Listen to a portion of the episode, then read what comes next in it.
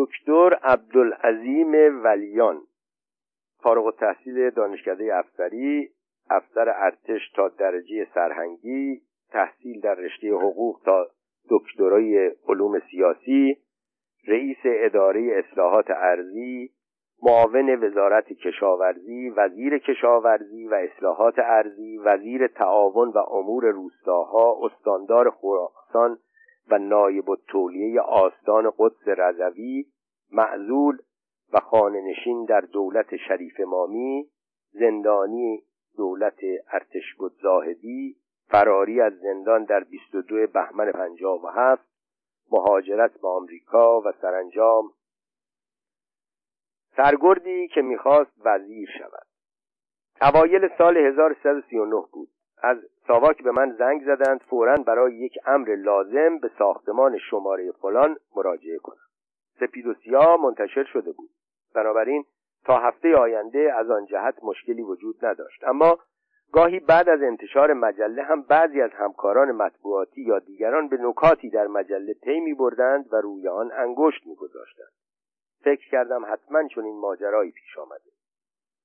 با این اندیشه به ساختمان مورد نظر رفتم. سرهنگ حجبر کیانی متصدی قسمت مطبوعات فرمانداری نظامی تهران که در ساواک هم تا مدتی مقام خود را حفظ کرده بود انتظارم را می‌کشید. او مرا از نگرانی بیرون آورد. گفت مسئله توقیف مجله مطرح نیست اما هنوز نگفته بود چه چیزی مطرح است که در اتاق باز شد. یک سرگرد که قد و قامتی متوسط داشت و بعدها دانستم از نظر خصوصیات روحی اخلاقی هوش و معلومات هم در حد متوسط است وارد شد. پاها را به هم کوفت محکم و راست ایستاد. سرهنگ کیانی او را اینطور معرفی کرد. جناب سرگرد ولیان از همکاران دانشمند ما قرض از مزاحمتی بود که ایشان را به شما معرفی کنم. سرگرد ولیان جلو آمد و با احترام به من دست داد. بعد از کیف خود کتابی بیرون آورد و به سرهنگ کیانی داد. سرهنگ کیانی کتاب را گرفت به من داد گفت آقای ولیان کتابی درباره پاکستان نوشتند کتاب ایشان مورد تایید مقامات ایرانی و پاکستانی. هم خود ایشان و هم تشکیلات ما علاقمند هستیم که این کتاب نفیس در مجله شما نقد و بررسی شود. کاغذ چاپ و جلد کتاب واقعا نفیس. اما داوری درباره مطالب آن احتیاج به مطالعه داشت. سرگرد ولیان که نوک زبانی حرف می‌زد گفت من روی علاقه ای که به سپید و سیاه دارم پیشنهاد کردم کتاب من در مجله شما معرفی شود. کتاب را ورق زدم. عنوانش چنین بود. کلیاتی از اوضاع سیاسی اقتصادی و اجتماعی پاکستان. تعلیف و نگارش عبدالعظیم ولیان لیسانسیه علوم سیاسی. چاره جز قبول نبود. با این همه نفس راحتی کشیدم. کمتر پیش می آمد برخورد ما با سازمان به این سادگی ختم شود. سرهنگ کیانی مشغول پاسخ دادن به تلفن بود که سرگرد ولیان به من نزدیک شد. یک قطع عکس شش در چار با لباس نظامی از جیبش بیرون آورد به من داد و آهسته گفت من سپید و سیاه را خیلی دوست دارم. به نظر من بهترین مجله است. وقتی می‌خواهید درباره کتابم بنویسید لطفا این عکس را هم چاپ کنید. عکس را گرفتم با هر دو خداحافظی کردم و به دفتر مجله برگشتم. ما در مجله صفحاتی برای چاپ عکس رجال داشتیم. نقد کتاب هم محل مخصوصی در مجله داشت. اما نه عکس یک سرگود را می توانستیم در صفحه رجال و جزو رجال جا بزنم و نه منتقد کتاب ما که در آن زمان یکی از منتقدان تراز اول کتاب بود حاضر می‌شد درباره یک کتاب فرمایشی مطلب فرمایشی بنویسد. کتاب را دادم یکی از نویسنده ها چند سطری دربارهش نوشت و با عکس ولیان در قسمت دوم مجله در صفحه بقیه ها چاپ کرد برای این نوع کتاب ها ما فرمول مخصوصی داشتیم که در همه موارد یک نواخت و تقریبا به صورت زیر بود. اخیرا آقای کتاب نفیسی تحت عنوان اسم کتاب. نوشتند یا ترجمه کردند تعلیف کردند که توسط بنگاه انتشاراتی اسم مؤسسه انتشاراتی به علاقمندان کتابهای ادبی، سیاسی، اجتماعی، تاریخی و غیره عرضه شده است. در این کتاب نویسنده یا مترجم یا معلف محترم نکات زیر را قسمتهایی از فهرست کتاب مورد بحث قرار داده است. ما موفقیت نویسنده مترجم یا معلف گرامی این کتاب را خواستاریم و انتظار داریم همانطور که وعده داده شده به زودی آثار دیگر معلف مترجم نویسنده گرامی در دسترس علاقمندان قرار گیرد. نه سیخ میسوخت نه کباب. خواننده فهیم متوجه می‌شد که اظهار نظر ما فرمایشی است. به ویژه با مشاهده عکس نویسنده با قبه های روی شانه.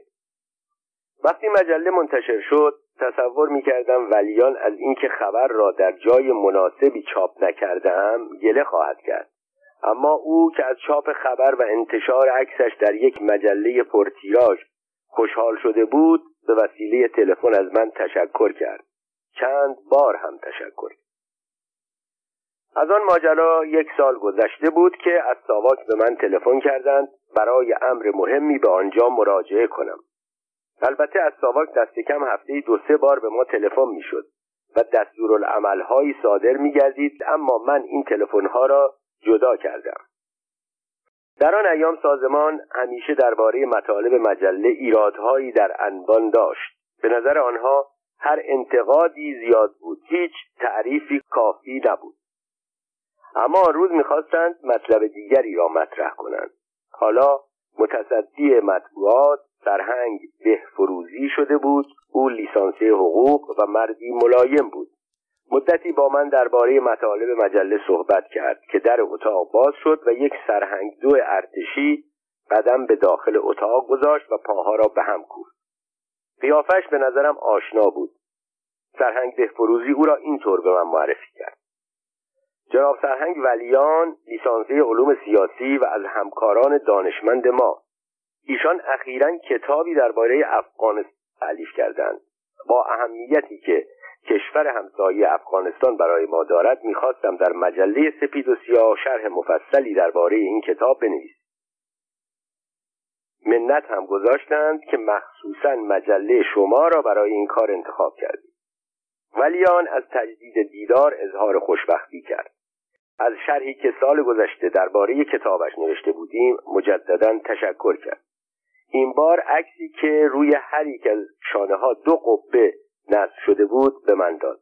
یک بار دیگر مطلبی با متنی شبیه مضمون سال قبل اما مفصلتر و چربتر در مجله چاپ شد. باز ولیان تلفن کرد و تشکر کرد. 600 و یا 700 بار دیگر زمین به دور خودش گشت. یک بار و نیم به دور خورشید چرخید. باز از قسمت مطبوعاتی سازمان امنیت تلفن کردند که برای مذاکره درباره امر مهمی به آنجا مراجعه کنم. این بار متصدی قسمت مطبوعات ساواک سرهنگ ابوالحسن سعادتمند بود. سپه بود دکتر وزیر و اعدامی بعدی. او شمالی بود با مطبوعاتی ها رابطه دوستانه داشت و برای تشکر همواره جمله تیجان قربان را به کار می بود.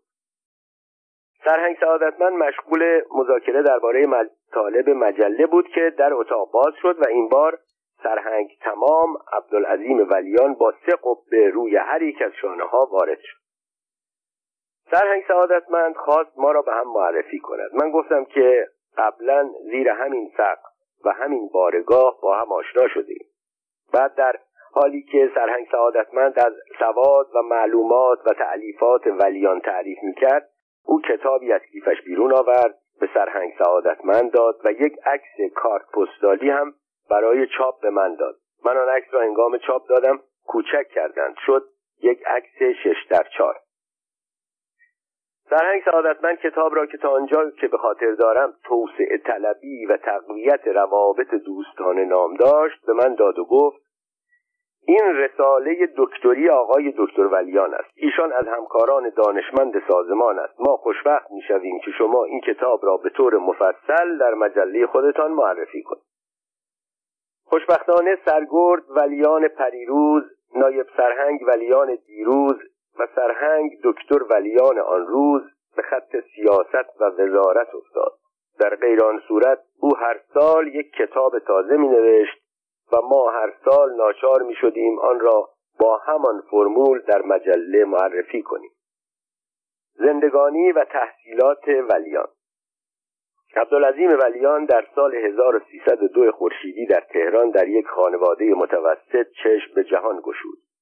بعد از طی دوره دبستان و دبیرستان وارد دانشکده افسری شد و با درجه ستوان دومی در رسته توپخانه از دانشکده افسری فارغ و تحصیل شد. اما خصوصیات روحی ولیان با کار در ارتش تناسب نداشت. از این رو پس از نیل به درجه افسری وارد دانشکده حقوق و علوم سیاسی شد. او پس از آنکه لیسانس گرفت مدتی در دادگاه های نظامی وکالت تودهی ها را بر عهده گرفت و طبق فرمول خاص دادرسی ارتش از آنها دفاع محدود می‌کرد. ولیان در سال 1337 با یک هیئت نظامی ایران آزم پاکستان شد. ریاست هیئت را سپهبد اسماعیل ریاهی بر عهده داشت. این آشنایی در سرنوشت سرهنگ توپخانه عبدالعظیم ولیان موثر واقع شد چون هم به او اجازه داد در دروس دانشکده های حقوق لاهور و پنجاب شرکت کند و هم زمانی که سپهبد ریاهی به جای دکتر ارسنجانی به وزارت کشاورزی رسید ولیان را به ریاست اداره اصلاحات ارزی منصوب کرد. ولیان مسیر ریاست اداره تا وزارت را خیلی سریع پیمود. سرگرد ولیان در سالهای 1338 و 1339 خورشیدی به عنوان سرپرست هیئت‌های فرهنگی و هنری ایران برای شرکت در مراسم تولد پادشاه افغانستان محمد ظاهر شاه با آن کشور رفت. کتاب کلیاتی از اوضاع سیاسی و اقتصادی و تاریخی افغانستان را پس از این سفرها نوشت که در مرداد 1340 منتشر شد. مشاور حقوقی وزیر تعاون و امور روستاها. دکتر سلیمان انوشیروانی مدیر روزنامه سحر و وکیل دادگستری و مشاور حقوقی وزارت اصلاحات ارضی در سال 1350 به عنوان نماینده دوره 23 مجلس شورای ملی از شهر بوکان در کردستان انتخاب شد. او با رفتن به مجلس دیگر نمی توانست به کار وکالت دادگستری و مشاوری حقوقی بپردازد. به طوری که علی اکبر صفیپور مدیر مجله امید ایران که با دکتر ولیان سابقه دوستی داشت برای من تعریف کرد دکتر ولیان ضمن مشورت با او اظهار تمایل کرد. به جای دکتر انوشیروانی مرا به عنوان مشاور آن وزارتخانه انتخاب کند. صفیپور این انتخاب را تایید کرد و جریان را با من در میان گذاشت. تا آن زمان من حاضر نبودم هیچ شغل غیر مطبوعاتی را بپذیرم. سالها بود پروانه وکالت داشتم ولی عملا وکالتی را نمیپذیرفتم. حق و تدریس دانشکده ها هم آنقدر کم بود که قبول آن فقط به خاطر جنبه معنوی آن بود. سانسور شدید مطبوعات و محدودیت های روزافزون کار روزنامه نویسی باعث شد که در آن سالها وضع مالی روزنامه ها و مجلات به جز دولتی ها بحرانی شود. اینها باعث شد که پیشنهاد ولیان را پذیرفتم. نخستین روزی که به عنوان مشاور انتخاب شدم به دیدن ولیان رفتم. مرا با احترام پذیرفت و گفت هیچ احتیاجی نیست شما به اداره بیایید یا خدمتی در قسمت حقوقی انجام دهید. به موجب حکمی که برایتان نوشتم شما مشاور وزیر تعاون و امور روستاها هستید. بنابراین همینقدر که با من در تماس باشید کافی است. وحید تهرانی معاون وزارت تعاون مردی بسیار خوشرو بسیار خوشخو و بسیار خوش برخورد بود. با او دوستی پیدا کرده بودم. همان روز جریان و حرف ولیان را با او در میان گذاشت. او که از قدیم با دکتر ولیان دوست بود و با خصوصیات اخلاقی او آشنایی داشت گفت ولیان امروز این حرف را می‌زند ولی فردا ممکن است عقیدهش عوض شود. تو بهتر است به توصیه های او توجه نکنی. من همکنون زنگ می‌زنم تو برو با رئیس اداره حقوقی تماس بگیر و مانند سایر وکلا برنامه بگذار که هفته یک روز آنجا بروی. بلافاصله تلفنی با رئیس اداره حقوقی تماس گرفت. به او گفت فلانی الان نزد شما میآید تا با هم برنامه کار را تنظیم کنید. ضمنا وحید تهرانی به من گفت امروز ولیان وزیر تعاون است. فردا ممکن است عوض شود و وزیر دیگری بیاید. اگر امروز تو به رئیس اداره حقوقی و سایر وکلا بیاعتنایی کنی در چنان روزی رفتارشان با تو خوب نخواهد بود. بعد از تلفن وعید تهرانی به دیدن رئیس اداره حقوقی رفتم. او مرا دورادور می شناخت ضمنا از طرز برخورد ولیان با روزنامه نویس ها مطلع بود. خیلی تعارف کرد. گفت اداره ما در اختیار شماست. هیچ احتیاجی نیست شما اینجا بیایید. ولی هر وقت میل کردید تشریف بیاورید ما در خدمت شما هستیم. من زیر بار این تعارف ها نرفتم و قرار گذاشتم هفته یک روز به آنجا بروم. می‌رفتم و مثل بقیه وکلا روی پرونده ها کار می‌کردم. حقوقی که مشاوران در وزارت تعاون می‌گرفتند ماهی سه هزار تومان بود که ماه به حساب آنها میریختند. پول قابل توجهی نبود. فقط می‌توانست بهره یکی از طلبکاران کوچک آن سالهای من باشد. من هم دوازده چک نوشتم. به دستش دادم تا دستی کم برای یک سال خیالم از بابت یکی راحت باشد. ماه سوم روز سیوم برج کسی که چکهای حقوق را به او داده بودم زنگ زد. به بانک مراجعه کردم گفتند حقوق این ماه شما واریز نشده. شماره تلفن وحید تهرانی معاون مالی وزارتخانه را گرفتم. گوشی را برداشت. گفتم سلام من بهزادی هستم. صدای خندش بلند شد. آ چیه؟ چه خبر شده که یاد ما کردی؟ فهمیدم می‌داند چه خبر شده که یاد او کردم. گفتم مواجب این ماه مرا به حساب نریختند. باز خندید. مگر عکسش را چاپ نمی کنی؟ گفتم چرا؟ ولی هر شماره که نمی شود عکس وزیر تعاون و امور روستاها را در مجله چاپ کرد من باید حساب خواننده ها را هم بکنم. گفت پس خودت هم میدانی چرا حقوقت را به حساب نریختند دکتر انوشیروانی هر شماره عکسش را چاپ می‌کرد و چند خبر هم دربارهش مینوشت. گفتم ولی روزنامه سحر با مجله سپید و سیاه فرق دارد. اینطور نیست؟ از آن گذشته. در رپورتاج آگهی های مجله هم که عکسش مرتبا چاپ می شود وحید تهرانی جواب داد نه آن قبول نیست. او می‌خواهد عکسش را در صفحه اخبار چاپ کنی گفتم حالا نمی شود بهش زنگ بزنی؟ خیلی جدی گفت نه که نمی شود مگر نمیدانی او هم مثل ارباب منظورش شاه بود؟ دستور داده هیچ کس حق ندارد موضوعی را از او بپرسد یا به او یادآوری کند. فقط وقتی که خودش درباره چیزی سوال کرد یا درباره یک موضوع صحبت کرد کارمندان حتی معاونان وزارتخانه اجازه دارند درباره آن حرف بزنند. بی اختیار ساکت شدم. عجب دستوری عجب رسمی. وحید تهرانی تصور کرد ارتباط قطع شده. چند بار الو الو گفت وقتی جواب دادم ادامه داد. رابطه ولیان با شما روزنامه نویسان یک جور دیگر است. او خیلی هوای شما را دارد. کارمندان در اینجا جرأت نفس کشیدن ندارند. حالا هم بهتر است خودت بهش زنگ بزنی. نمره تلفن مستقیم ولیان را داشتم. زنگ زدم. خودش گوشی را برداشت. تا خودم را معرفی کردم گفت به به چه عجب. یعنی جناب دکتر ماهی یک دفعه هم نمی‌خواهند به وزارتخانه تشریف بیاورند. تا آن روز برخورد ولیان با من نظیر رابطه دو دوست در شرایط مساوی بود. آن روز حس کردم می‌خواهد حالت رئیس و مرعوس به خود بگیرد. با لحنی سرد گفتم من هفته یک روز به اداره حقوقی می‌روم پرونده ها را می‌خوانم. رأی هم می‌دهم. کار مشاور حقوقی هم که چیزی جز این نیست. لحن صحبت ولیان عوض شد. من که به تو گفتم تو مشاور وزیر هستی نه مشاور وزارتخانه. تو به آنها چی کار داری؟ تو فقط باید به من سر بزنی. گفتم آخر شما هزار گرفتاری دارید. درست نیست من دائما مزاحم شما بشوم. حالا می‌گویید کی نزد شما بیایم؟ جواب داد همین الان.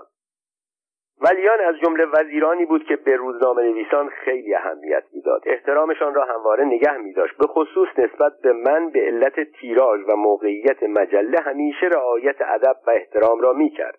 روی این اصل میل نداشتم به علت وضعی که اخیرا به وجود آمده رفتارش با من تغییر بکند. پس بهتر بود همان روز حسابمان را روشن کنیم. رفتم.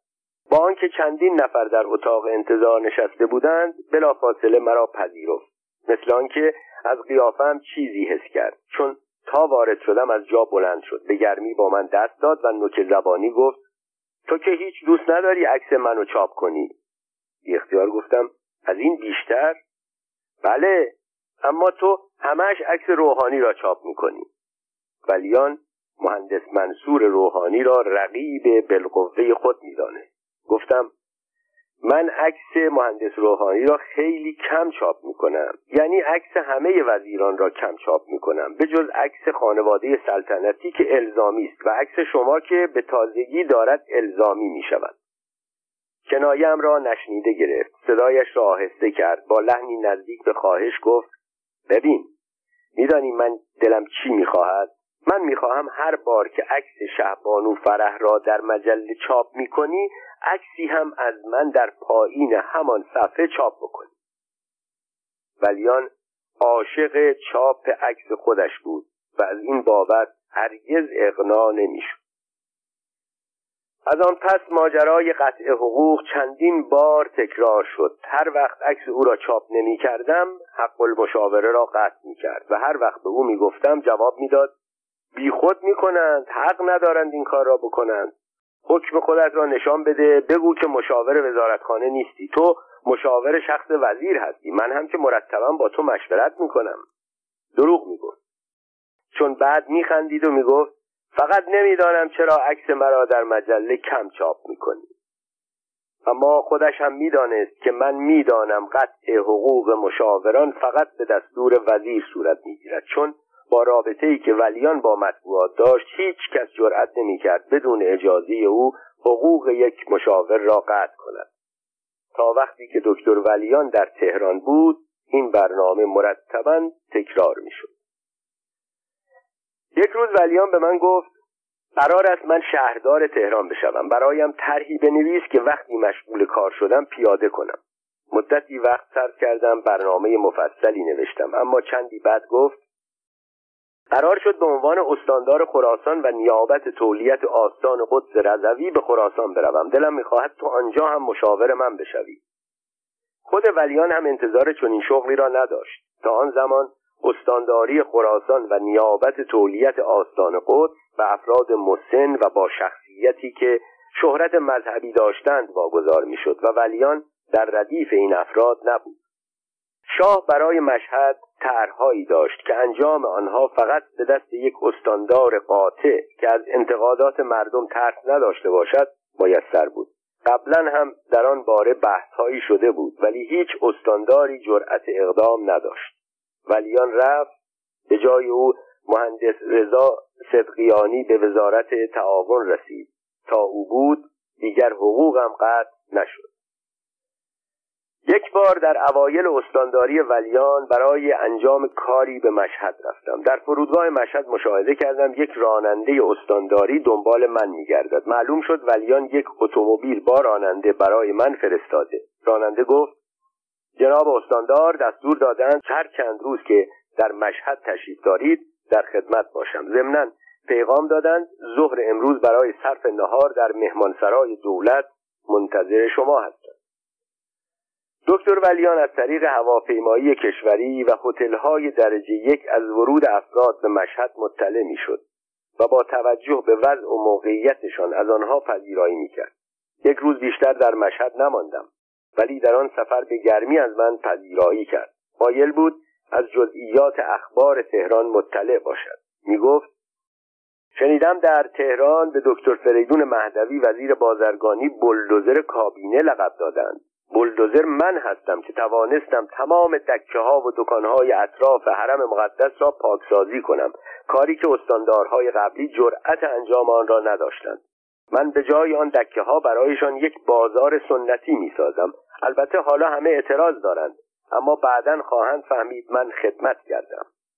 ولیان بابت این کارها خیلی ناسزا شنید اما بعدها شنیدم کسانی کار او را تایید کردند.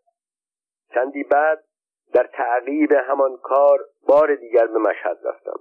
از راننده و اتومبیل و پذیرایی خبری نبود. مجله سپید و سیاه تعطیل شده بود. ولیان با پهلوان زنده کار داشت. پهلوان من مجله سپید و سیاه مرده بود.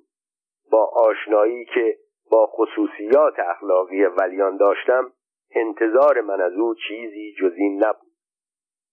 سرهنگ دکتر عبدالعظیم ولیان یکی از رجال اصل پهلوی بود که سرتاسر سر دوران شهرت و ترقیش یازده سال بیشتر طول نکشید. او در دوازده بهمن سال 1343 از سوی سپه بدریاهی به ریاست اداره اصلاحات ارضی منصوب شد. ولیان این تاریخ را همیشه به یاد داشت. این روزی بود که امیر عباس هویدا برای اولین بار به عنوان نخست وزیر از مجلس سنا رأی اعتماد گرفت در سی و یک شهریور سال 1344 سپه بود اسماعیل ریاهی او را به عنوان معاون وزارت کشاورزی و رئیس اداره اصلاحات ارضی و مدیر عامل بنگاه خالصجات معرفی کرد. اما اسم سرهنگ ولیان از تاریخ 26 مهر ماه 1346 بر سر زبان ها افتاد. در این روز هویدا او را با سمت وزیر اصلاحات ارضی وارد کابینه کرد. در 22 شهریور ماه 1350 ولیان به عنوان وزیر تعاون و امور روستاها و سرپرست تولیدات کشاورزی معرفی شد. در 16 اردیبهشت 1353 به استانداری خراسان و نیابت تولیت آستان قدس رضوی رسید. خصوصیات اخلاقی ولیان.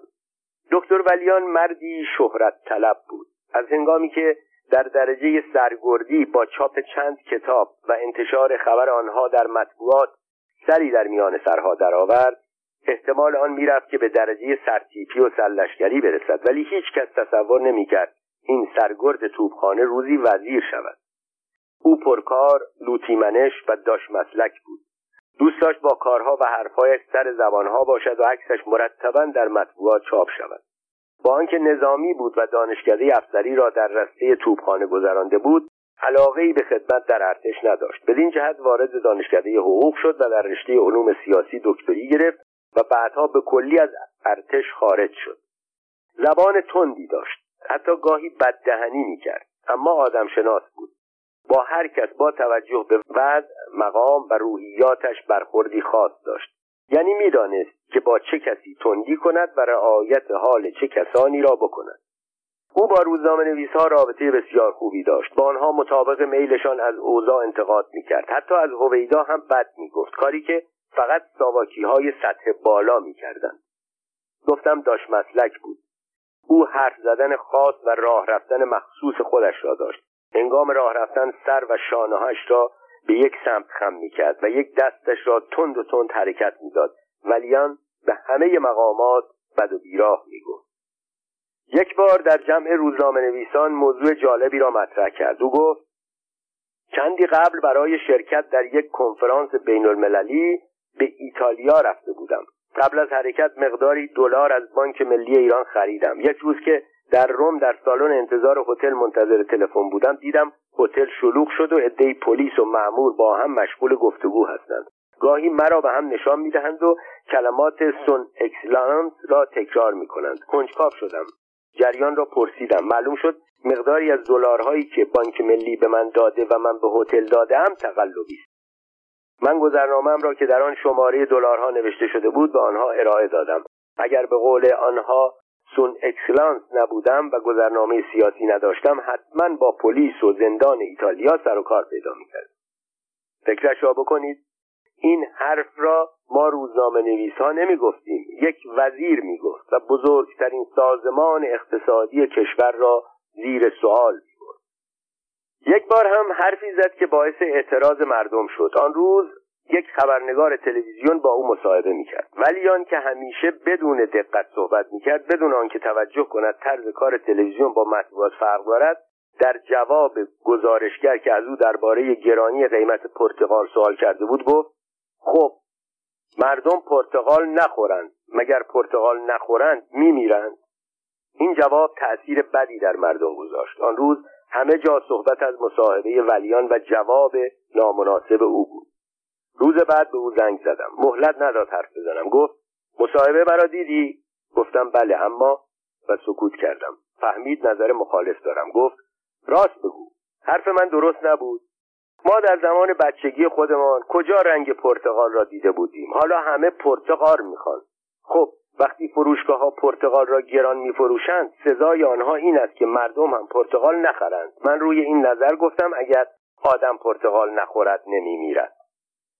البته مفهوم هر دو حرف یکی بود ولی گفته ولیان تندتر بود. مردم که از چیزهای دیگر نارضایی داشتند این را برای اعتراض بهانه کردند. گفتم همینطور است که می‌گویید ولی متاسفانه مردم در تلویزیون چیز دیگری از زبان شما شنیدند. او می‌دانست حرف خوبی نزده اما همچنان از خودش دفاع می‌کرد. ولیان علاقه عجیبی به عنوان دکتریش داشت. روزی که اویدا بخشنامه صادر کرد که عناوین دکتری و مهندسی از جلو اسما برداشته شود ولیان بیش از همه ناراحت شد. همه جا می‌گفت هویدا چون خودش عنوان دکتری ندارد می‌خواهد مانع شود دیگران از عنوان خود استفاده کنند. بود تا آخر از عنوان خود استفاده می‌کرد. دیگران هم که از علاقه او مطلع بودند او را همیشه جناب دکتر ولیان خطاب می‌کردند. پایان کار دکتر عبدالعظیم ولیان. دکتر ولیان تا شش شهریور 1357 در مشهد به کار مشغول بود. وقتی شریف امامی در تاریخ پنج شهریور 57 به نخست وزیری رسید و به قول خودش دولت آشتی ملی را تشکیل داد برای آرام کردن مردم بسیاری از رجال گذشته را بیکار کرد. دکتر عبدالعظیم ولیان یکی از این افراد بود. او در تاریخ ششم شهریور 1357 به تهران احضار شد. به جای او حسین سراج حجازی سناتور سابق که مردی مذهبی بود به استانداری خراسان و نیابت تولیت آستان قدس رضوی منصوب شد. ولیان در تهران صلاح خود را در سکوت دید. دوره ای نبود که از او و امثال او کاری ساخته باشد. مردم انتخاب خود را کرده بودند. رژیم هم دنبال رجال خوشنام قدیمی میگشت. اما قدیمی ها همه رنجید خاطر بودند و از میان رجال جدید کمتر کسی نام خوبی داشت. به دنبال تظاهرات خشمالودی که در چهارده آبان 1357 در تهران روی داد شریف مامی ناچار به کنار گیری شد. در پانزده آبان ارتشبد ازهاری به نخست وزیری رسید. نخستین کار دولت نظامی بازداشت عدهای از بلند پایگان رژیم گذشته بود. دکتر ولیان همراه با عدهای از مقامات رژیم بازداشت شد. دکتر ولیان مانند بسیاری از رجال آن زمان هنوز به فروپاشی رژیم اعتقاد نداشت. در زندان ولیان همچنان از شاه دفاع می‌کرد. می‌گفت تا آخر برای فداکاری در راه رژیم سلطنتی آماده است. می‌گفت اگر با اعدام من رژیم نجات پیدا می کند آماده هستم همکنون در مقابل جوخه آتش بیستم پس از مدتی دکتر ولیان در زندان دچار ناراحتی قلبی شد. چند روز قبل از سقوط رژیم او را در یکی از بیمارستانهای ارتش بستری کردند و یک محافظ مقابل در اتاق او گذاشتند.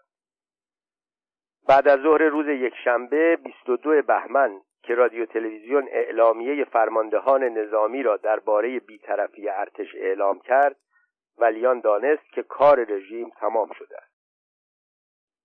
آن روز بیمارستان نظامی هم مانند همه جای تهران در آتش هیجان و آتش میسوخت. در آن شرایط کسی به فکر بیماری به نام دکتر عبدالعظیم ولیان نبود اما او به فکر خودش بود. از تخت پایین آمد و از اتاق بیرون رفت. از محافظ خبری نبود.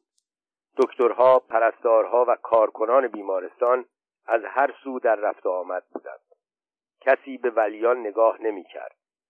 از بیرون صدای بوغ شادمانه اتومبیل‌ها و تیراندازی مقطع جوانها که به علامت شادی شلیک می‌کردند به گوش می‌رسید. درهای بیمارستان باز بود. نگهبانها سربازان وظیفه بدون توجه به آدمها و اتومبیلها راه می‌دادند که بیایند و بروند. ولیان با لباس مبدل و عینک دودی داخل جمعیت شد. همراه آنها از بیمارستان بیرون آمد و رفت. رفت و رفت و تا آمریکا پشت سرش را هم نگاه نکرد. او در آمریکا صلاحش را در خاموشی دید. پس از مدتی مطالعه پولی را که توانسته بود از ایران خارج کند مانند بیشتر مهاجران ایرانی آن زمان در یک بانک ایرانی گذاشت. این بانک از همه بانک های آمریکایی بیشتر بهره می‌داد. ولیان امیدوار بود با آن پول بتواند زندگانی ساده ولی راحتی داشته باشد. مدتی هم همینطور یک روز در خانه نشسته بود که صدای زنگ تلفن بلند شد. یکی از دوستانش بود. او هم مانند ولیان همه داراییش را به آن بانک سپرده بود. و حالا می‌خواست خبری را که درباره آن بانک شنیده بود به ولیان بدهد. ولیان گفت چه شده؟ صدایت گرفته مثل اینکه نگرانی. دوستش جواب داد بله خیلی هم نگرانم. سرمایه من از بین رفت. بانک ورشکست شد. همه چیز تمام شد نابود شد. ولیان دیگر چیزی نشنید. قلب بند زده او بیش از این تحمل ضربه جدیدی را نداشت. گوشش دیگر چیزی نشنید. چشمش سیاهی رفت. قلبش تند تند شروع به تپیدن کرد. دلش می‌خواست می‌توانست سینهاش را بشکافد و با دستهایش قلبش را بفشارد و از تپیدن باز دارد. در این چند ماه قلب او خیلی چیزها را تحمل کرده بود. افتادن از مقام را تحمل کرده بود. ناسزاهای مطبوعات را تحمل کرده بود. زندان را تحمل کرده بود. فرار سخت و طولانی از وطن را تحمل کرده بود. ولی این قلب ناتوان نمی‌توانست از دست دادن تمام دارایی و فقر و بیچیزی آینده را تحمل کند. گوشی از دست ولیان افتاد. سعی کرد تعادل خود را روی صندلی حفظ کند. ولی مانند درختی که سائقه به آن اصابت کرده باشد به زمین در آن همه جاه طلبی آن همه عشق به شهرت و مقام آن همه جنب و جوش و تحرک و امید به آینده از بین رفت. و به همین سادگی سرهنگ دکتر عبدالعظیم ولیان در شست سالگی به دیار خاموشان قدم